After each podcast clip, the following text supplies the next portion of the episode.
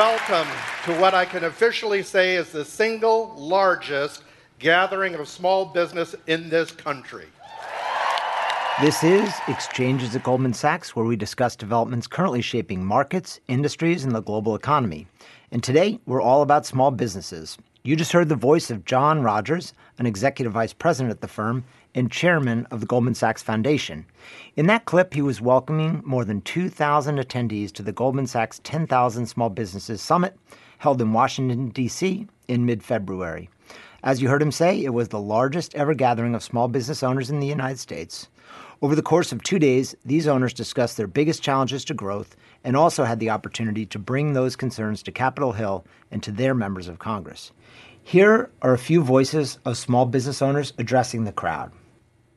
We are the power of small business. We are swimming in success, and our potential is limitless. Small businesses have a voice that must be heard, and we can make a difference. The summit was convened by the Goldman Sachs 10,000 Small Businesses Program, which seeks to help educate and provide access to capital to small business owners. So far, nearly 7,000 people have gone through the program in the United States. So on this podcast, we'll hear more from some of those small business owners in their own words. Joining us in the studio today are Steve Strongin and Amanda Henlian. Steve is the head of the firm's Global Investment Research Division and also chairs the Global Markets Institute. Amanda is COO of Global Investment Research and is the director of the Global Markets Institute.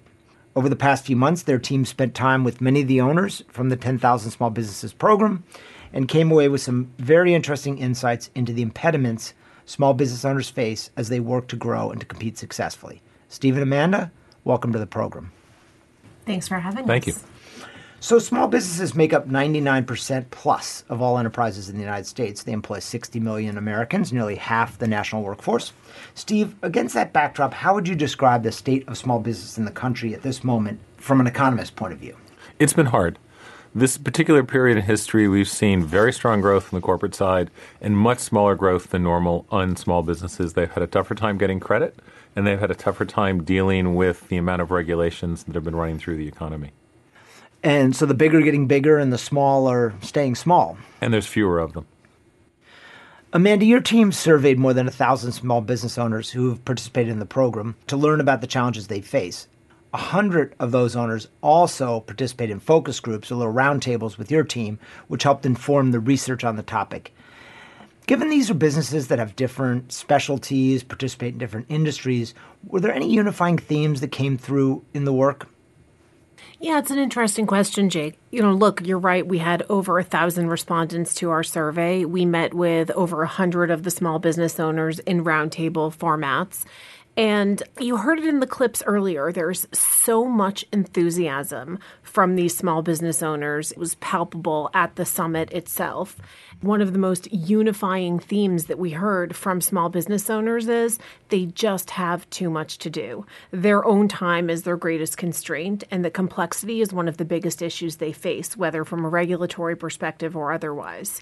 And so when you think about a small business owner today, and that was consistent with what we heard from, again, the survey and the focus groups, they are not only the small business owner, they are also the CFO. They are the head of compliance. They are the general counsel. They are the chief marketing officer. And so one unifying theme across a variety of industries and folks with whom we met was just the overwhelming burden on their time and the number of things that they have to do. So in the course of this research, you identified three major barriers to small business growth. The first has to do with the difficulty business owners have attracting new employees, managing hiring. Before we dig deeper into that, let's hear what one business owner had to say about this. Lily Harris runs a company called Man Machine Systems Assessment, which is a defense contractor in the D.C. area. Here she is in one of your focus groups talking about her challenges hiring. Let's listen. Staffing, it's the number one thing keeping us from growing. Like, we can write a winning proposal, we can compete, we've got the past performance to win the work. I cannot find engineers and analysts. You know, for government contracting, it's so prescribed. I mean, I have people in 15 different states, so they can even be anywhere, Alaska, like, I'll hire them, but they have to be qualified. What we do is so niche that they have to have the right clearance, the right experience, know that defense system. So it's so specific. So if I could crack that nut, it would be a game changer. So that's small business owner Lily Harris on her challenges with respect to hiring. Steve, what's making it so hard for Lily to attract the right kind of talent? That's one of those things that varies a lot from business to business. It's a uniform problem, but the why changes. In Lily's case, she's looking for super specific talent, and she's having to compete with corporations that have human resources departments that scour the world for that talent, that can import it from foreign countries, where she essentially can put up a posting on a website. That's not an easy comparison. More broadly, small businesses don't have quite the same benefits packages. They often don't pay quite the same wages, and they have a harder time discussing the forwards. From a society standpoint, though, this is one of the really important, critical elements about small business that's often misunderstood. The result of that difficulty means that small businesses invest in their people in ways that no large corporation would or could. They'll take a person who has the potential but doesn't have exactly the right degree or doesn't have the perfect work history or might even have been in prison or had credit problems that would have been disqualified from a large corporation, and they'll teach them how to work, they'll help them learn how to be part of the workforce, and they'll train them in those skills. And as a result, when you look at social mobility and economic mobility in the country, it is the small business owners' difficulty in finding those people that causes them to be one of the great bridges to the economic prosperity in our country. They take the people who otherwise couldn't get in, and they help them across that bridge. So that inability to attract talent for small businesses, why does it ultimately matter at all for the macro economy? And the economy's healthy, it's growing, unemployment's low. So what's the problem? Well, it's a different kind of shared prosperity. When you look at corporations, they're incredibly good at creating GDP. They're very good at taking in sort of classic workers from the right schools and sorting them into the standard job process. They're not nearly as good at helping people who didn't go to the right schools, who maybe didn't graduate in the first place, or who took a wrong step somewhere along the way, and bringing them in. They're also not as good at creating jobs in small rural communities. They're not as good at creating jobs in poor urban communities. Those are places where essentially small businesses have always been better at creating the jobs and always been better at creating economic mobility. And so if you want shared prosperity, you really need to have a strong small business sector. And Jake, I would add that that's one of the reasons why you've felt socially, I think, that this particular recovery at times has felt uneven. And when you look at the types of people who small businesses employ, they tend to be younger, meaning people who need a first shot at a job, or older, meaning over the age of 65, who may have transitioned careers multiple times. And they also tend to employ a more diverse workforce in terms of gender and education level. And again, to Steve's point, that type of social and economic mobility is broadly important across this country. The other barrier to growth that you identify was access to financing. Not surprisingly, I suppose. You heard a lot about this topic from small business owners. Amanda Davis is president of Widefield Technology, an Arizona-based energy services company. Thomas Rumpf, Jr. is the managing partner of Rumpf & Associates, an accounting firm based in Alpharetta, Georgia. Let's hear what they had to say. 1 month this year we made $10,000. The next month we made $350,000. A traditional bank is going to look at that and go, okay, so there's something wrong here. Traditional banks don't have what I think of it as an innovative capital strategy for small businesses, for entrepreneurs. We need money differently and in different ways than other businesses. I went to my bank. I had a $2.2 million per year signed contract with the Centers for Disease Control. They would not lend me a dime. Now, my credit was good. And the government would still not relax to 15 days, and I had to put out $400,000. And so I went to my 401k, and unfortunately I had that in it, plus some, and I pulled it all out and dumped it in. So both of these small business owners talked about needing more flexible access to bank financing in particular. Thomas Rumpf even talked about how he had to resort to using his 401k because he couldn't secure a bank loan. Steve, he's not the only one, right? You had lots of stories of people dipping into retirement or borrowing money from friends. How do we solve this problem? This is one of those regulatory unintended consequence stories. When we talk about small business financing, inevitably people think about business finance. right? They tend to think of markets, they think of business loans, the Small Business Administration loans. When you actually look at small businesses, and that's what you heard in these stories, typically it's personal lending. These are small companies, one or two contracts are critical. They don't fit the normal model for a corporate loan.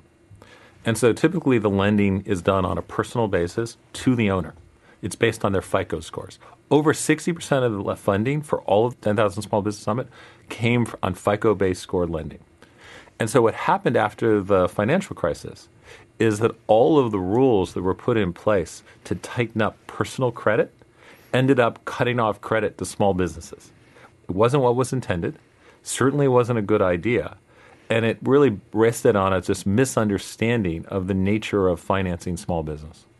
So what's the cumulative impact of that if every business is all of a sudden leveraging their personal savings or dipping into retirement? What does that mean for the broader economy? Well, I think one of the things that goes back to Steve's point earlier about the fact that there are just fewer small businesses today than you would expect given the recovery. In other words, you need to have a strong enough FICO score or that 401k retirement plan that you can actually dip into to really begin a small business. And so it limits the number of small businesses that can actually form. And again, as we talked about what that means for society and economic mobility and social mobility, there are far-reaching consequences of that. Put some numbers behind that. Well, one of the things we heard, which I thought was really interesting from the survey respondents, was that 75% of them said that if they could double their financing over the next year, they would add 30% more workers to their employee base. Just think about that. That's a substantial number. And it would do a tremendous amount for employment across the country. And small businesses are deeply, heavily embedded in their communities. And it would mean a lot for local communities. And the numbers aren't small, even on a macroeconomic basis. Our analysis indicates that this business cycle, you formed about 600,000 fewer small businesses than you would have expected. Even at a small number of jobs per small business, that's a lot of jobs. Yeah. So let's turn to the other barrier to growth, the third one. That has to do with training.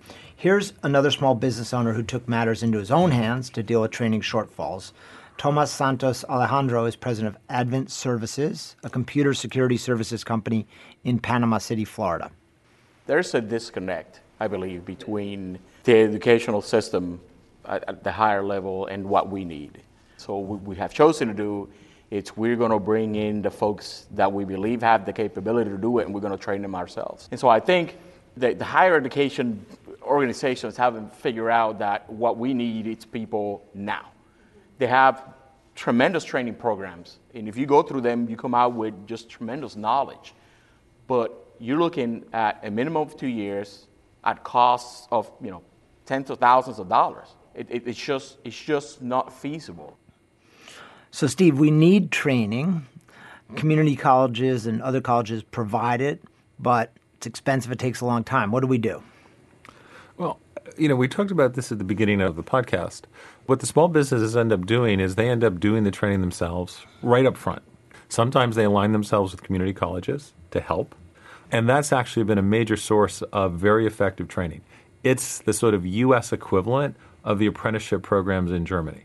But the problem is we don't recognize that in the tax code. We don't recognize that in education subsidies. If you're a large corporation, you run a training program, it's a write-off. If you run a training program in a small business as an apprenticeship, you get no credit for it. We need to be more realistic about what small businesses do and give them the credit for what they do for society. So those are the top three growth barriers. Let's hear from the business owners themselves about some of the other key issues they care about. I do work in 18 states, and I have to deal with 18 different processes and 18 different registration systems and 1,000 different procurement systems. And just the management of that is entirely too much red tape. We call it death by a million cuts in our business, just kind of figuring out how to do business in every single state there is. 60% increases in minimum wage they're death blows. They're death blows to a business. As someone who lives in the community that I think the minimum wage was designed to improve, there's a very large part of me that is championing the effect that it could have on the community. As a business owner, there's a part of me that is terrified and feels as though we are bearing that burden. So let's talk about some of those issues. Red tape, paperwork, challenges navigating rules, regulations, especially when they change suddenly, what do we do? Well, this goes back to the original point at the outset of the podcast where we talked about the fact that the business owner is not just the business owner in the traditional sense of a CEO, but is involved in multiple aspects of running the business. And one of the core issues that these small business owners raised is that they feel like there is no centralized place for them to go to understand what rules and regulations affect their businesses. And it gets particularly complicated when you operate across state lines, which many of them do. And it gets particularly complicated if you operate internationally, which a few of the folks who we met with do. And so one of the things that we've talked a little bit about is having some form of a central repository that would enable small business owners to more quickly, easily, and efficiently be able to assess and understand which rules and regulations affect them and which rules and regulations they need to care about. Now, that's akin to a federal registrar. It's separate from some of the issues that were raised around minimum wage, which I think is much more a reflection of small business owners not always feeling like they necessarily have a voice at the table when policy decisions are being made, or that the effects on them are as well understood by policymakers as they would like. We heard a lot about frustration around frequent rule changes and fines. Here's Marjorie Perry, who owns MZM Construction in northern New Jersey, and Danny Garcia, who owns Salsa Express here in New York City. Every time a new mayor comes in, a new governor comes in, every 4 years, stuff's going to change. But they held up $1 million check for 4 months. There was a new rule that came out that nobody translated down, but nobody inside knew how to do it yet because it just came out. So here you go. A check is being held for $1 million that I can't get because I have to now go get trained on this process that they said is required on that particular contract. What I do find onerous in the marketplace is the fire department comes in and all of a sudden there was a regulation that changed and I have to spend $25,000. Or the Department of Sanitation decided, no, you can't put your container here, you have to put it there, $500. Or Department of Health comes in and something shifted. We didn't know about it. And they're heavy fines. And versus supporting us in that, sometimes with the fire department, if you correct something, within 30 days or 60 days, there's no fee. More of that, helping versus punitive would make a difference. So, Steve, politicians change, rules change. What can be done about these issues that Marjorie and Danny are talking about? Well, there's a couple things you can do. One, you can make it easier to find out what the rules are. Amanda just talked about actually having a register where you can find out the rules. It's a sad commentary that knowing the rules can be a competitive advantage. That should be a baseline, not something you have to compete for. The second thing is that sometimes politicians will say, well, we'll exempt small business from the rule. That sounds good. And in some cases, it really does help. In some cases, it makes it worse. One of the complaints you heard from a lot of the small businesses was every time they go to bid for a contract, they're first to certify themselves with whoever they're bidding. They have to prove they're a small business. They have to prove they can deal with money laundering. They have to prove that they don't bribe foreign officials. They have to prove that they're a minority. That's because when Congress exempted them from those rules, they didn't exempt the corporations who hire them from those rules. And as a result, they had to prove it to every single person who hired them. What you really need is sort of a common credentialization process where you only have to prove it once would help a lot. Right. So each company is putting its own rules out to its subcontractors, and it's just a mess if you're trying to be a subcontractor. Instead of having to fill out one form with the government, you were exempted, so now you have to do it 45 times every time you bid for a contract. Yeah. Let's talk a little bit more about red tape. Here's how red tape actually changed one entrepreneur's business plan. Deke Catrola's small business makes meat pies in Seattle. Let's listen. My original growth opportunity was I wanted to go into wholesale. And I wanted to do everything from, a little coffee shop that wanted to sell meat pies and didn't have the capacity to make them, maybe all the way up to grocery stores. And to sell retail, I have to be inspected by our county health department, and that's fine, and I've done that. To sell wholesale, though, at any level, even if I sell 10 meat pies to a coffee shop a block away, I have to be inspected by the USDA. and that involves months of paperwork. I can't produce anything except on the schedule that they allow me to. I struggled to find a way around that, and for the moment, I've given up, and I've changed my growth opportunity to go into to more different kinds of retail instead. So Deke Catrola out of Seattle changes his entire business plan because of regulation. Obviously, that wasn't the intent of the regulation, but what happened? This goes back to what we talked about before, where the rules become a source of competitive advantage. Large corporations always have an easier time meeting the rules. They have departments of lawyers, they have compliance departments, they have operations departments, and so every time there's a new rule, they mobilize a new group of people to meet that rule. When it's a small business, and Amanda made this point earlier, it's the CEO has to do it. Imagine if every time there was a new banking rule, the CEO of the bank had to go rearrange their day to deal with it. Or every time a manufacturer's rules were changed, the CEO had to go down to the factory floor to adjust the machines. You'd get a very different response. That's the kinds of things that Congress and the states just need to be more conscious of. They need to understand what they're doing to these businesses and create rule sets that allow for that diversity. And by the way, that's if the small business owner actually understands that something should have changed on the factory floor. Yeah. And that goes back to the difficulty of actually finding and assessing all of the relevant and applicable rules. They're powerful stories, but are they really representative or just fit into this narrative around red tape and regulation hampering small business? I think they're broadly very representative of what we think small business owners face across the country today. One of the things that surprised me going in when Steve and our team initially set out to conduct this research, we went about looking at why the economic recovery after the crisis felt uneven, even though the underlying data were firming up and actually improving. And we didn't expect to find that small businesses were an underlying issue, but it popped up in the data as we did our work. And so for me, I do think it's representative, and I do think there are common themes that you hear. I also think it's more than representative. I think it actually is important one level past that. These are the companies that want to grow. These are the ones that want to create new jobs.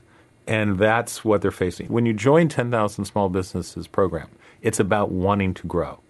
So they may not be representative of every small business, but they're representative of the small businesses that matter for growth and that actually change the dynamics of the economy. And when you look at society in a broader context, we spent a lot of time looking at disruption, technology, globalization, and what that meant.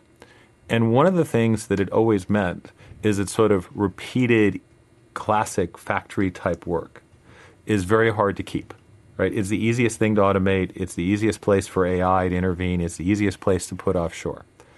What typically replaces that is small businesses. And so that when you hurt the small business sector, you're also changing your ability to adapt to change. It's your ability to evolve to the new condition that typically is done by small businesses thinking new things, being out of the box and trying a different way and being in the community and creating jobs for people who have been displaced by other business changes. So at the summit, roughly 2,000 of these small business owners signed up to actually go up to Capitol Hill, and they had 350 meetings with members of Congress. What was that dialogue like? What kinds of solutions did they discuss? One of the more amazing things about this process was when the 10,000 Small Business Summit was set up, a lot of it was about education, a lot of it was about their businesses. And the second day about going to Congress, we thought some of them would go do. The ones who were a little more politically active. Essentially, everybody went. Everybody wanted to go. Everybody wanted Congress to understand that they didn't understand small business. They wanted a decent registry of rules so they could know what the rules were. They wanted credit for what they did in terms of education and training of workers. They wanted Congress to understand that the process of changing the rules every 6 months was actually really damaging their ability to compete. And they cared about the minimum wage. So talk's easy. A lot of talk in Washington. What might get done? It's always difficult to get things done in Washington, particularly right now. What's the prospect for new policies in this space? Or maybe getting rid of old policies? I think the prospects on two fronts are reasonably good in the sense of they're not hard to do. Taking a look at the consumer lending standards and creating allowances for loans to entrepreneurs is not that complicated a task. You simply have to create the consensus to do it. Common registries. both for certifications and information, are very easy to do, particularly in the modern world. But again, it takes focus. And I think that's going to be the critical element. Can you get Congress to focus on the issue long enough to do those things? It's not that they're hard. Some of the stuff that Congress deals with is very, very hard, very complicated. This isn't that. This is a question of, can you get the focus? Because small businesses typically aren't there. They're not big donors. They don't have lobbyists. They don't have the normal mechanisms that drive Washington. And so they're easier to miss and they're easier to forget. So there's one story from the focus groups, Amanda, that really stood out. Jeff McDowell owns a security services firm in Birmingham, Alabama. Let's listen to what he had to say when you asked him about the value of being a small business owner. I have a young lady that came to work for me. At the time, she was 19 years old, about a year out of high school, and I was needing a part-time assistant receptionist there for my office because we were still, early growth stage. And, you could talk to her and you could tell that she had never really been encouraged in her life. And when I'd say, hey, what's your plan for the future? Well, I don't know. I don't think I can do anything. And that was the response I got. And about 2 or 3 months later, we had a manager's meeting at the office. And I said, okay, I want everybody to write out your vision of where you see yourself a year from now. Just take 5 minutes and just start writing. And I read hers afterwards. And she said that she just, she could see herself being the go-to assistant, the one that was always reliable, that people knew she was capable of doing her job and that they depended on her. And about 7 months later, as I called her into my office to give her her business cards, because now she's the compliance manager for our company at 20 years old. And I put that vision in front of her. And I said, hey, I want you to read this for me. And she read it, and I just saw her tear up and started crying, and I started crying with her. I'm dadgumming. I just love seeing people grow like that and to see that the transformation with her and to hear her now interacting with people on the phone, trying to get them licensed and talking to the state of Alabama, the Security Regulatory Board. And you wouldn't know she's a 20-year-old. You wouldn't know that somebody's told her in the past that she couldn't do anything. She'll stand up and she'll stand her ground, and I love it. And I just want to do that more, and I want to do that more and more and more, because it's empowering when you see people do that, to know that you had a role in that. Amanda, what does that story tell us about what small businesses can do? We talk all the time about what it is that small businesses contribute to their communities, but it doesn't get more tangible than that. It's one thing to look at the statistics, even from our own work and from our own surveys, and to say that small businesses employ people who might otherwise not be able to find employment. But they really, truly invest in their people. I was in the room with Jeff when he shared the story, and he wasn't alone. The other business owners around the table all had similar stories where they had picked people who otherwise probably would not have gotten a shot at that job or even been fully employable. And they had invested in them and given them a chance and spent time training them, mentoring them, thinking about their futures, helping them plot a path forward and helping them think about what that looked like. And on the other side of it, these business owners had some really tremendous success stories. For me, that is probably the most tangible, real example you can get of what it means when we say that small businesses have a real impact on their local communities and on social mobility. Well, as John Rogers, who runs the Goldman Sachs Foundation, likes to say, there's nothing small about small businesses. Steve Strongin, Amanda Henlian, thank you very much for joining me today. Thanks for having us. Thanks. And of course, our thanks to the millions of small business owners out there across the country who are such crucial drivers of innovation and economic dynamism and changing lives. That's all for this edition of Exchanges Goldman Sachs. If you want to learn a little bit more about the Goldman Sachs 10,000 Small Businesses Program, go to gs.com/10KSB. Thanks for listening. Be sure to join us again next time.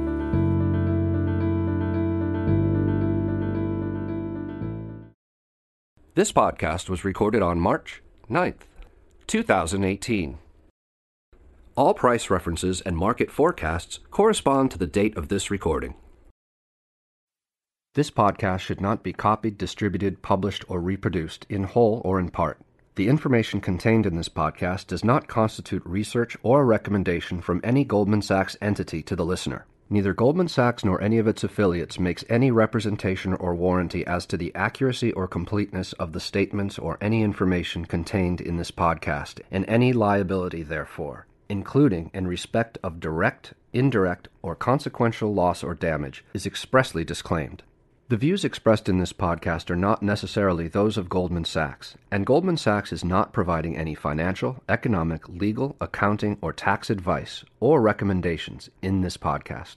In addition, the receipt of this podcast by any listener is not to be taken as constituting the giving of investment advice by Goldman Sachs to that listener, nor to constitute such person a client of any Goldman Sachs entity.